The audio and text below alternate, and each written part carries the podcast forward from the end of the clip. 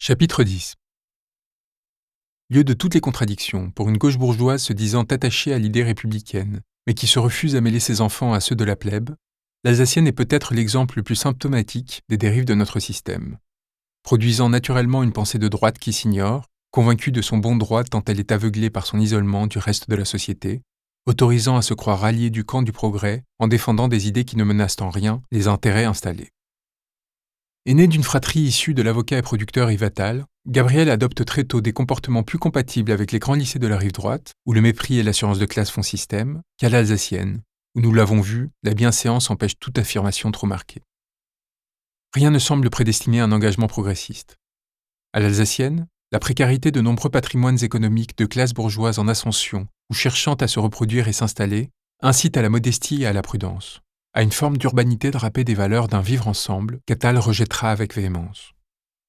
Il bénéficie d'un des plus importants capitaux économiques de l'institution et d'un capital culturel et social qui se double des troubles que les transfuges de classe lèguent parfois à leurs enfants.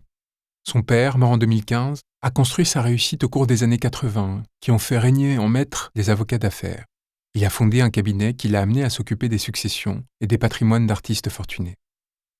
Nourri aux évolutions d'un milieu qui, à la fin de la décennie, fait régner l'argent en maître et donne naissance aux premières dynasties culturelles de Paris, par la grâce de politiques généreuses inaugurées sous la direction de Jack Lang, Yves comprend vite ce que la diversification des sources du financement du cinéma français peut lui apporter.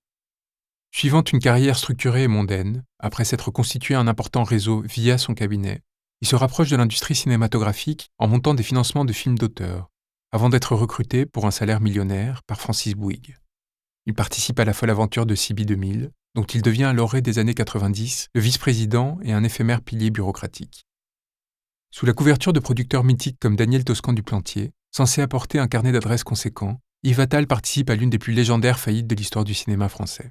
La mise en œuvre d'un plan de production consistant à dépenser 800 millions de francs, 120 millions d'euros, à destination des réalisateurs et auteurs les plus exigeants. Alors que Martin Bouygues reprend l'empire familial, Francis décide de se vouer corps et âme à cette entreprise.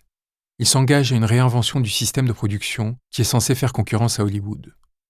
Les arrivistes et ambitieux de toute l'Europe se pressent auprès de ses dirigeants pour en tirer des millions.